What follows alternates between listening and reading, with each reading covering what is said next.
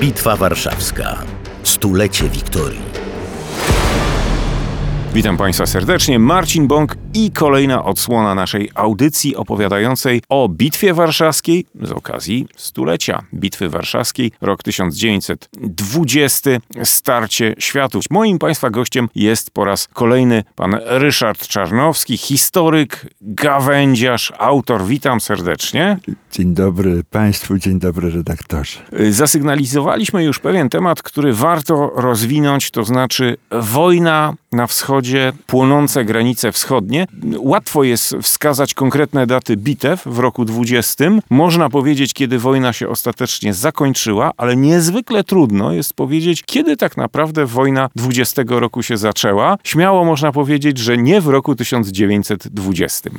Tak, wojna z Rosją bolszewicką nie zaczęła się bynajmniej w roku 20, a zaczęła się właściwie w momencie puczu. Puczu naz nazwanego re, e, rewolucją październikową, bo już wówczas w planach Trockiego, Lenina i reszty tej bandy, przepraszam, nie... Dobrego nie, zdania. Nie mam dobrego zdania o, tej, o tych zbrodniarzach. Już było, już było pójście na, na, na zachód, prawda? Chociaż już, oni w deklaracjach tak, mówili o stworzeniu państw wolnych i tak dalej. Pojawiało się to w deklaracjach. Ruszym posad bryłę świata, tak. prawda? Więc y, pierwszym państwem, które stało na drodze, było odradzające się państwo polskie. A bardzo zręcznie, i tu trzeba to podkreślić, bardzo zręcznie Rosjanie, y, Sowieci czy Rosjanie, nieważne jak ich określamy, wcielali w życie starą rzymską zasadę divide et impera, y, która powodowała kierowanie przeciwko odradzającemu się państwu polskiemu wszystkich mniejszości narodowych. Jedyną mniejszością narodową właściwie, która bezsprzecznie współpracowała z Polakami i nigdy nie robiła nam kłopotu, a wręcz zro,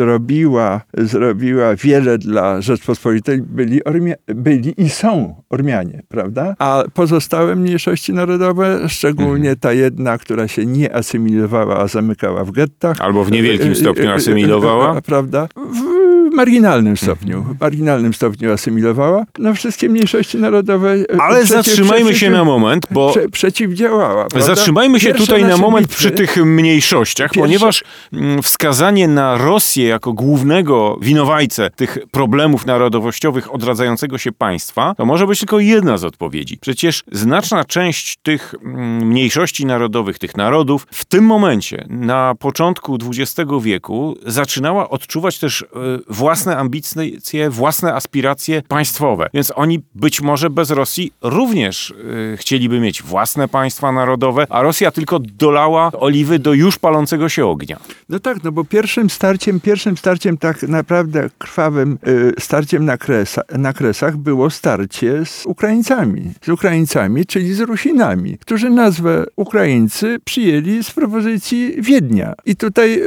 yy, sięgamy tematu, który to temat jest tematem y, dosyć też zręcznie pomijanym, bo, bo tak naprawdę y, Rusini, zwani Ukraińcami, nazwani Ukraińcami, właściwie na początku nie mieli idei własnego państwa, tylko albo albo państwo satelickie y, włączone pod kuratelę Austro-Węgier, albo Rosy, rosyjskie, prawda? Mówiliśmy y, przy zeszłym naszym spotkaniu o marszałku Piłsudskim. Przecież on postawił, y, mnóstwo polskiej krwi zostało przelane y, na rzecz utworzenia tegoż państwa, tegoż państwa ukraińskiego, a jak jak małe to miało znaczenie dla większości, świadczy fakt, że dzisiaj Symeon Petlura, który był twórcą tego organizmu, prawda, w, w sojuszu z Polską, nie jest wybierany na obecnej Ukrainie jako bohater mhm. narodowy. Jest nim ktoś inny. To jest temat zupełnie osobny i nie będę mhm. go poruszał, prawda? Ale, ale symptomatyczne, symptomatyczne. I chcę powiedzieć, że wielokrotnie w oficjalnych opracowaniach i tak dalej mówi się o Ukrainie i mówi się you. O obronie Lwowa, że to było od 1 do 22 do 22 listopada 18 roku. A przecież z, Ukraińcami, walka z Ukraińcami skończyła się tak naprawdę dopiero w 20 roku, bo Ukraińcy również się włączyli w atakowanie, częściowo powiadam, nie wszyscy,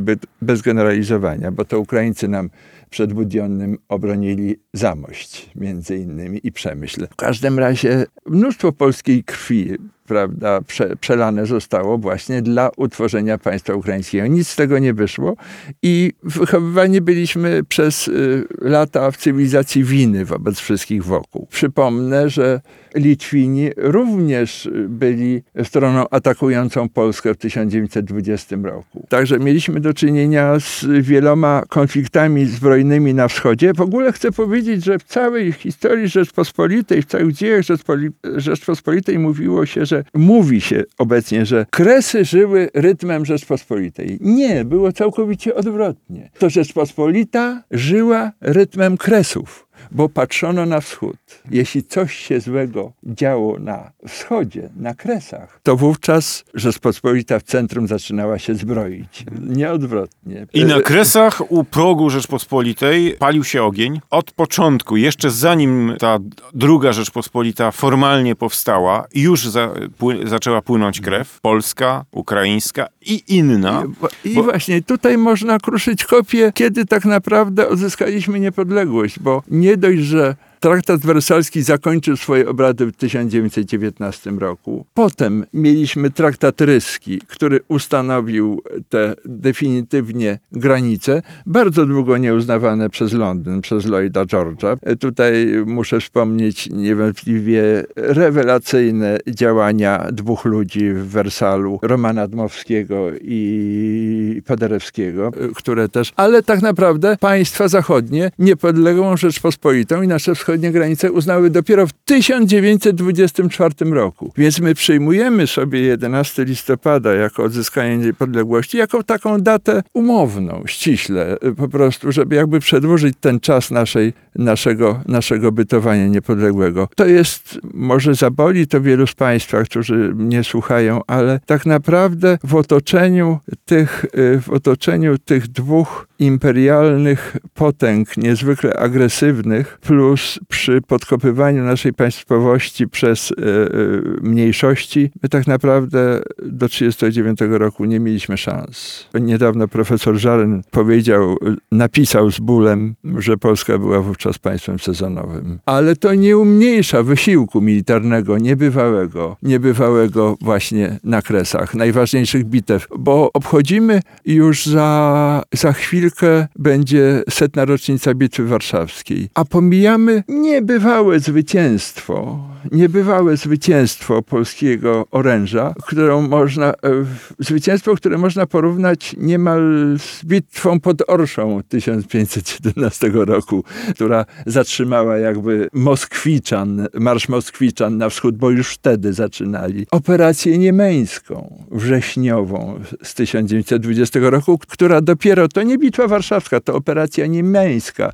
Niemeńska zatrzymała zatrzymała... Tak, już e, e, ostatecznie, ostatecznie pokonała Ale chcę powiedzieć, że z, opera, że z Tuchaczewskim, który wtedy już, już totalną klęskę, bo, bo pomylił się, pomylił się, bo myślał, że wojska polskie obchodząc Grodno chcą opanować Grodno i tak dalej. Nie, nie, nie domyślał się, że polska armia całkowicie zlikwiduje trzon i gro e, sił e, sowieckich. Tuchaczewski, to jest ciekawostka taka historyczna. Proszę sobie wyobrazić, że pradziad Tuchaczewskiego, Aleksander Aleksander Tuchaczewski był pułkownikiem w, randze generalskiej na froncie, który poległ pod Warszawą w 1831 roku na reducie Ordona, czyli pochowany jest zresztą w Łomży. Jego grób w Łomży, bo potem jego ciało Rosjanie wywieźli, nie chcieli, nie chcieli, nie chcieli pokazywać wszystkim, że tu poległ i go pochowali w cerkwi garnizonowej w Łomży. No i co ciekawe, wnuk, prawnuk próbował powtórzyć powtórzyć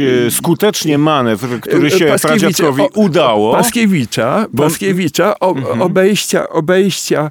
Po, początkowy plan był planem e, bitwy warszawskiej, był planem przejścia na drugą stronę Wisły. zaatakowa- północ od e, Wisły? Na, pół, na północ od Warszawy i, i zaatakowania Od. Warszawy od zachodu. Całe szczęście nie wyszło, ale jestem Czy daleki. możemy tutaj dostrzec, choćby w przykładzie te, tej próby rozegrania mm, na przestrzeni 100 lat dwa razy tego samego manewru, jeśli chodzi o, o Warszawę, to- czy to- możemy to jest- dostrzec, że w polityce y, rosyjskiej, nieważne jaka to Rosja jest, są stałe elementy wobec Polski?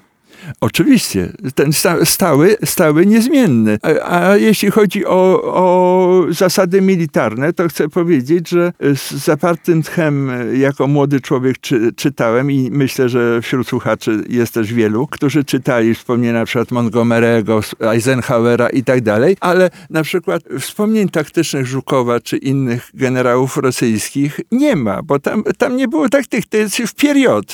Ludzi mamy, mamy mnogo, mawiał Stalin. Tak? I nie tylko Stalin. Suworow to samo mówił, czyli w czasie, w, w końcu XVIII stulecia. Po prostu naprzód. Nic, nic więcej. W każdym razie bardzo przestrzegam przed szukaniem jakiegokolwiek, jak, e, bardzo przestrzegam przed szukaniem jakichkolwiek momentów, które by przeciwstawiały nasze przywiązanie do cywilizacji zachodniej, cywilizacji łacińskiej, cywilizacji basenu Morza Śródziemnego, cywilizacji trzeciego Rzymu. Bo coraz częściej spotyka się rozmaite, rozmaite opracowania, płynące ze wszystkich stron głosy, że właściwie powinniśmy tutaj na miejscu z Rosją bardziej, bo tam Zachód daleko i tak dalej. Nie ma takiej możliwości, byśmy utrzymywali niepodległość w oparciu o Rosję. Rosja nie widzi y, dla Polski miejsca. Rosja jest jak, Rosjanie to powtarzają od wieków, od stuleci, że Rosja jest jak woda. Tam, gdzie woda była, woda będzie. Więc zasada, zasada jest taka, że, y, że wszystkie państwa,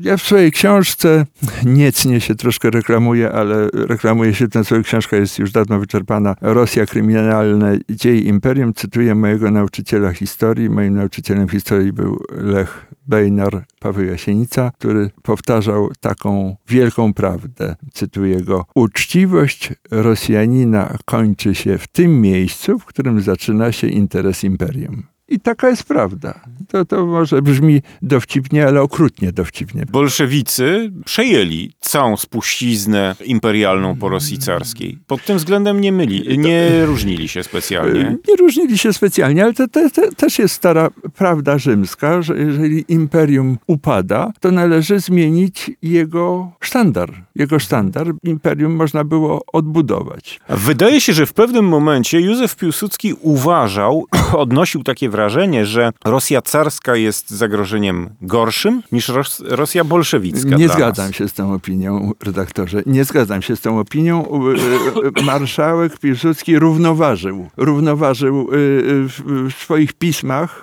które czytałem bój o Warszawę, etc. I, i w tomie szczególnie ósmym, tam jest bardzo dużo na ten temat, pisał, że to zagrożenie, to zagrożenie jest równomierne, równoznaczne, bo wielokrotnie w listach do swoich podwładnych pisał, że Zachód jest parżywieńki i a, a drugie, to ważne co pisał, to pisał, że to pisał, że dopóki Rosjanie się biją między sobą, dopóty mamy spokój.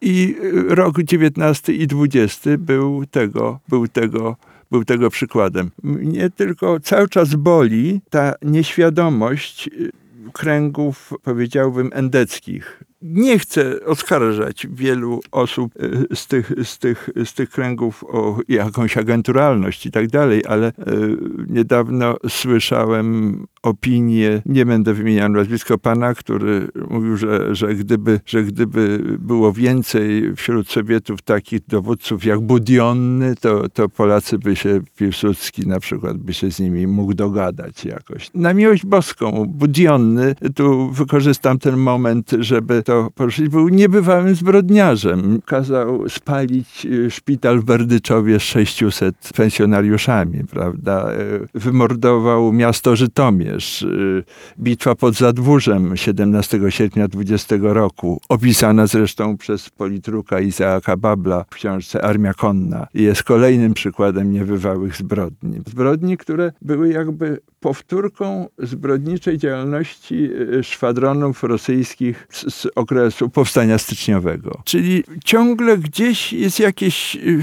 jest jakieś, mamy do czynienia z jakimś przez ludzi nieznających historii, z jakimś poszukiwaniem jakichś dobrych motywów. Ja chciałbym powiedzieć, co, co możemy podziwiać w, wśród Rosjan oprócz literatury i muzyki. Co dobrego. Ale to byłby już temat na kolejną audycję. Za tą bardzo dziękuję to, naszym... ja, to, to ja dziękuję, to ja dziękuję, przepraszam, że y, tak dużo. Naszym gościem był Ryszard Czarnowski. Ja, żegnając się z Państwem, oczywiście namawiam do słuchania kolejnych audycji opowiadających o Bitwie Warszawskiej 20 roku. Przypominam jednocześnie, że audycje archiwalne znajdują się na stronie, można je sobie odsłuchać. Marcin Bąk, do usłyszenia. Dofinansowane przez Polską Fundację Narodową.